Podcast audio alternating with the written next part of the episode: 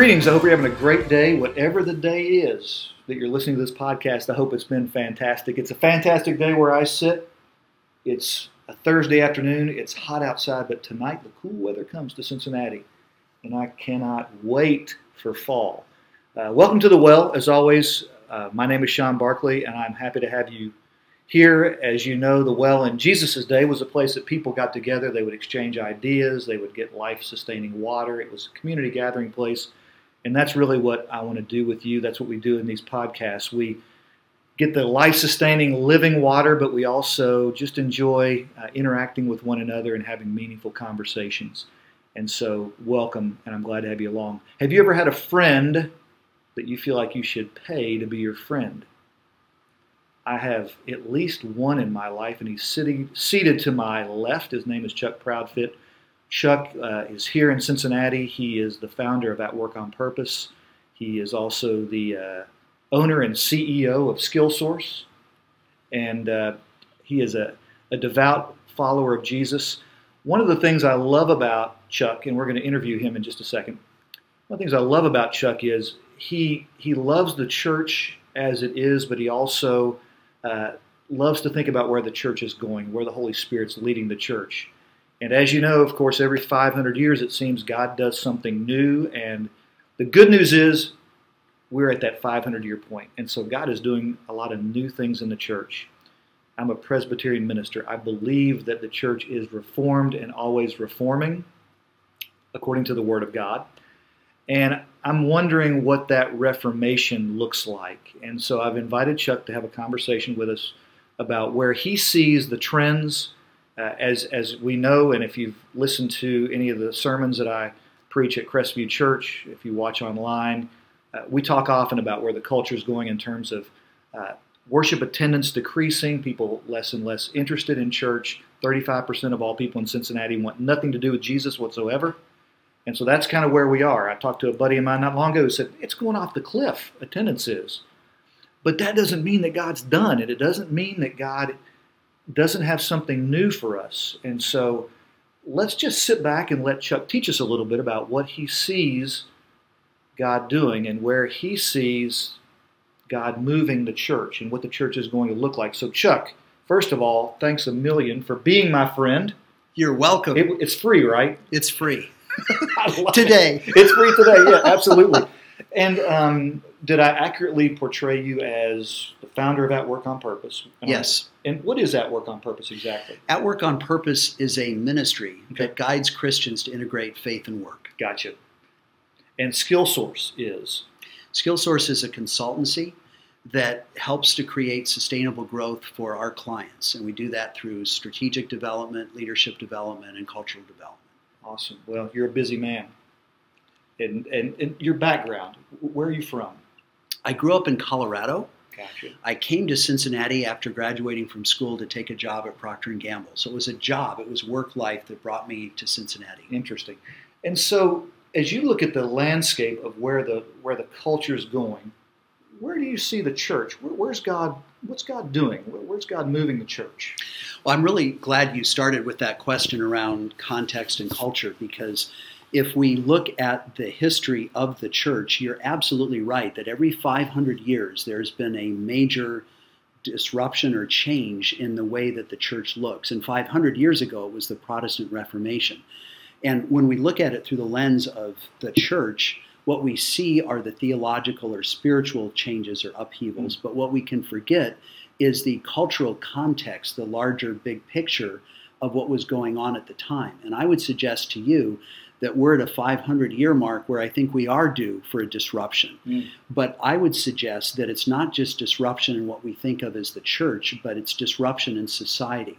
So, for example, I come from the private sector, and in the business world, we have the term disruptor or disruptive companies like Uber that disrupts the taxi cab industry, right? Or Amazon that disrupts the whole retail industry. Well, I would go a step further and say if you step outside of the business space, you go into the political space, I would suggest that Donald Trump is a disruptor. I think we are in a season where our entire government is being disrupted. Mm. And I think that whole trend is much bigger than just one person, one personality. I think it's in the private sector. I think it's in the public sector. But I also think it's in the social sector, which includes the local church. And what we do see on the surface are the symptoms, like you were describing, you know, going off a cliff where mm. a local church says, wait a minute, where are our congregants? You know, Sunday rolls around, but nobody's rolling into the parking lot, nobody's coming to services.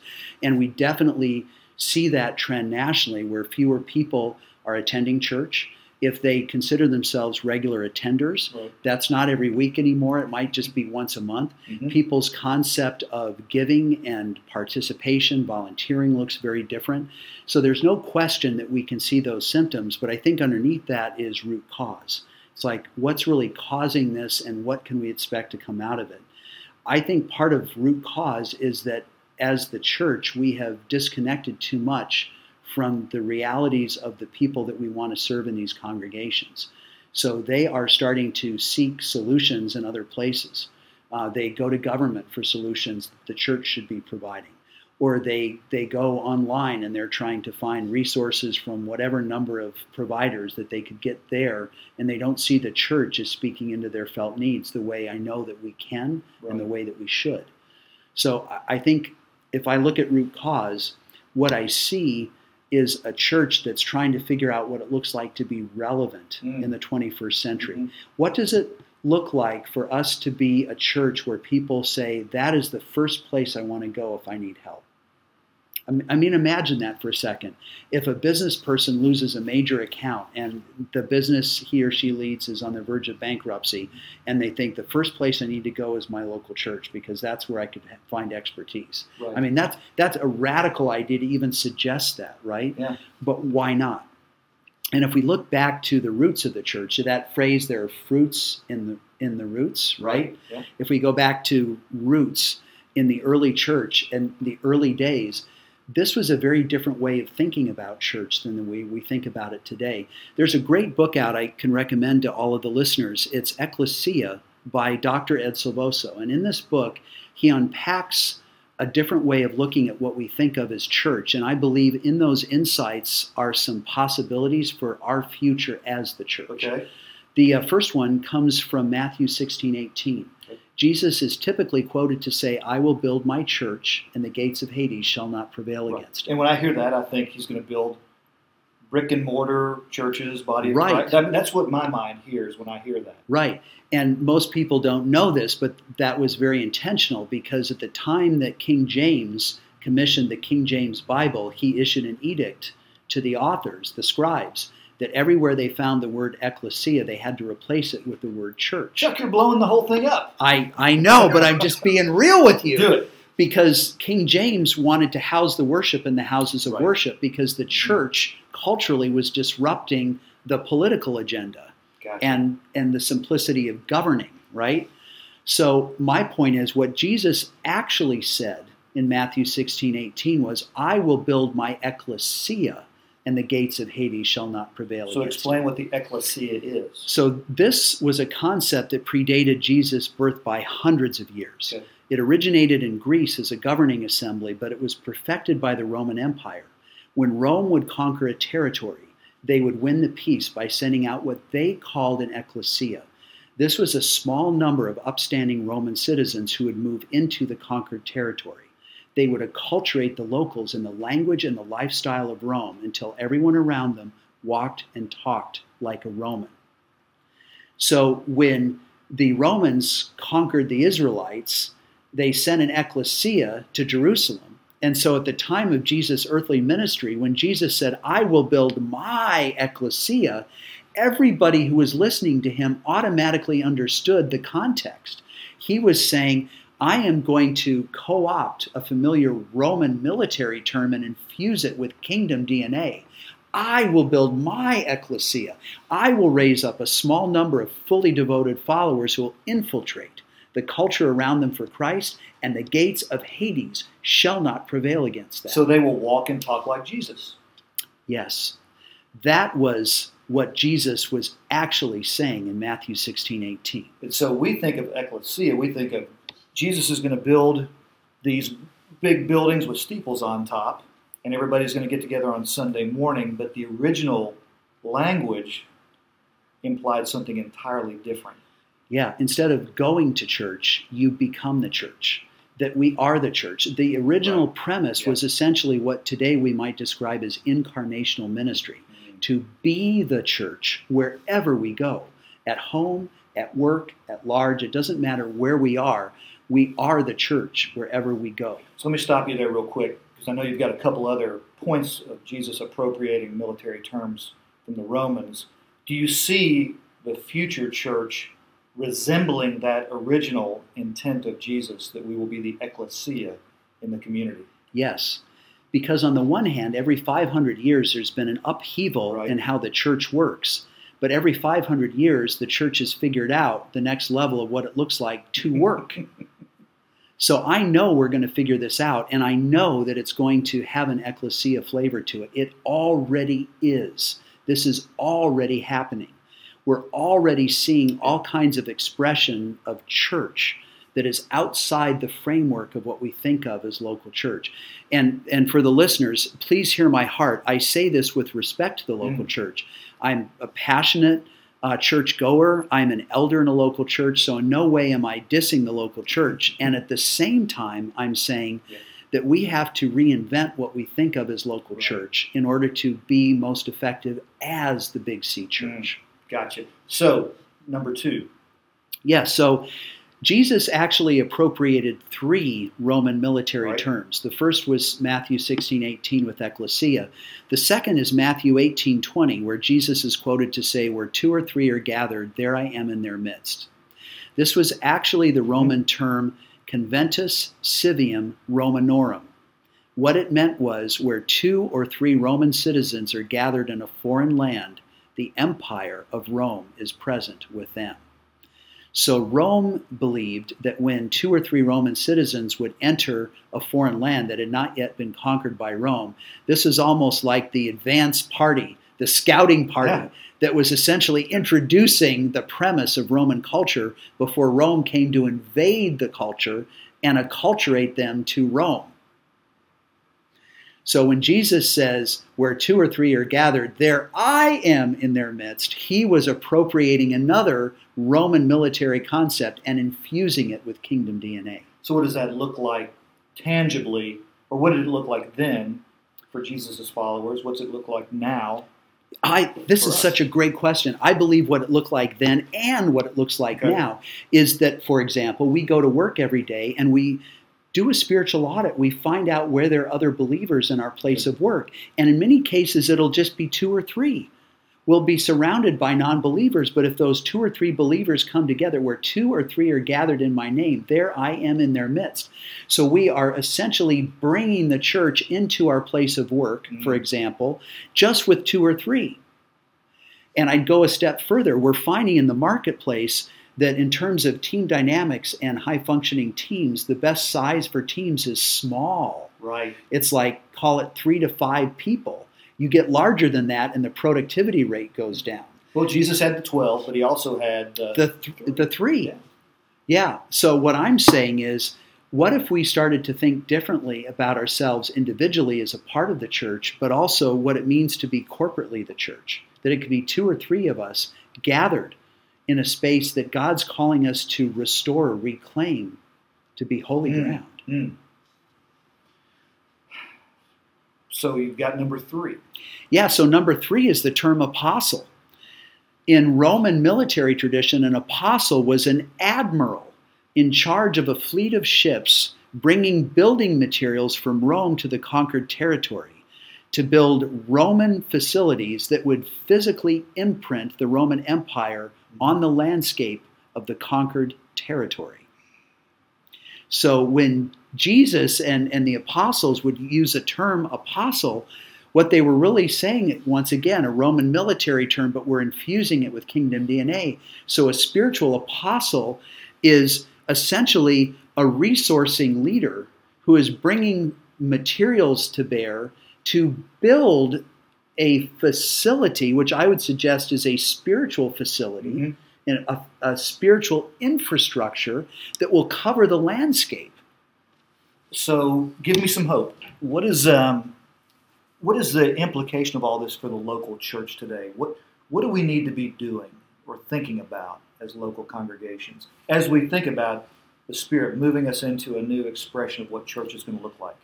Well, in the marketplace, we love to say that in every difficulty there is an opportunity. Right. So the local church is in a season of difficulty where the prevailing model of what it looks like to be a successful church is rapidly becoming outmoded. So, to be a successful church, you need bodies, budget, buildings. Three Yes. Bs. Three B's, and that's been the the the Yeah, church growth model, right, we- for why I would years. it, Right. And pastors were defined as more and more successful if they had more bodies, more budget numbers, and more buildings. Right. But in the future, what the opportunity is, is to reinvent what it looks like to be the church. And I believe that the next generation of local church is going to be less organizational or institutional Mhm. and more biological, almost like an organism. Okay. It's going to be an interconnected network. There's a marketplace term, a network of relationships where individually and collectively we are bringing the church to our sphere of influence, but we are also in relationship with each other. And I think the local church, as we envision it today, you know, we talk about gathered and scattered. Right. I think we need to start replacing those two words with assembled and assigned. So we're, we're assembled at different points during the week. Maybe it's Sunday or maybe it's another day of the week, but we are assigned by God to all of these different areas of society. I mean, just take work life, for example. We are assigned to public sector or private sector or social sector. We're assigned to different industries, different employers, Mhm. different zip codes, different jobs, different departments, different office buildings. But wherever our sphere of influence is, this is where we can have a spiritual imprint. And most people don't know this. The average size of a local church congregation in the U.S. is about 85 people, according to George Barna in Right. his research. But the average working Christian has a sphere of influence of 250 people, three times the size. And they're with them all the time. And they're with them all through the week. So tell me, this, so what happens when we're assembled before we're assigned?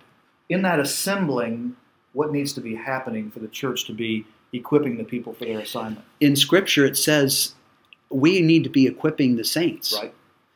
What I believe the future of the local church looks like is when we're assembled, it increasingly is about believers being assembled to be equipped, better mm-hmm. equipped, and not just from pastors who are imparting, but from each other as we equip each other. Iron sharpens iron to be a more effective church body out in the world at large. Now, that's a very different frame of reference for assembled versus, for example, seeker targeted and just getting a mix Mhm. of believers and non believers. This is about assembling believers to become a stronger force to reach the culture. Gotcha. Tell me about worship. Is there where do you see worship in the life of the local church, in the assembling of God's people?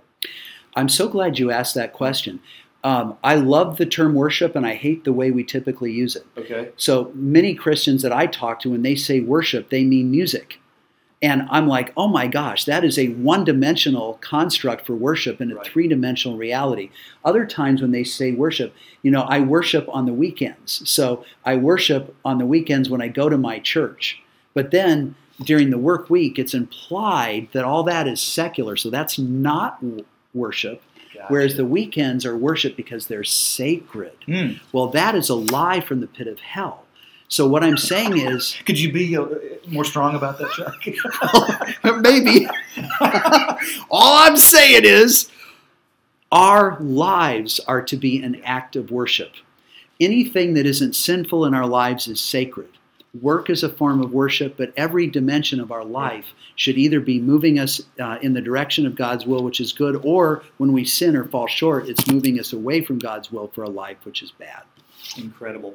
Well, as we wrap up, tell me again those three words: ecclesia, Ecclesia, where three or more, are two or more are gathered, yep, and, and, that was a big Latin word that I cannot pronounce. conventus civium Romanorum, Whatever you say, and then the third is apostle. apostle. Chuck, I really appreciate this conversation. This is not going to be the last time we get together and talk about this. Hopefully, uh, you at the well have enjoyed it as well. And I also hope that you are having a terrific day, that it ends well, and that you remember that God has it all in His capable hands. Have a wonderful day.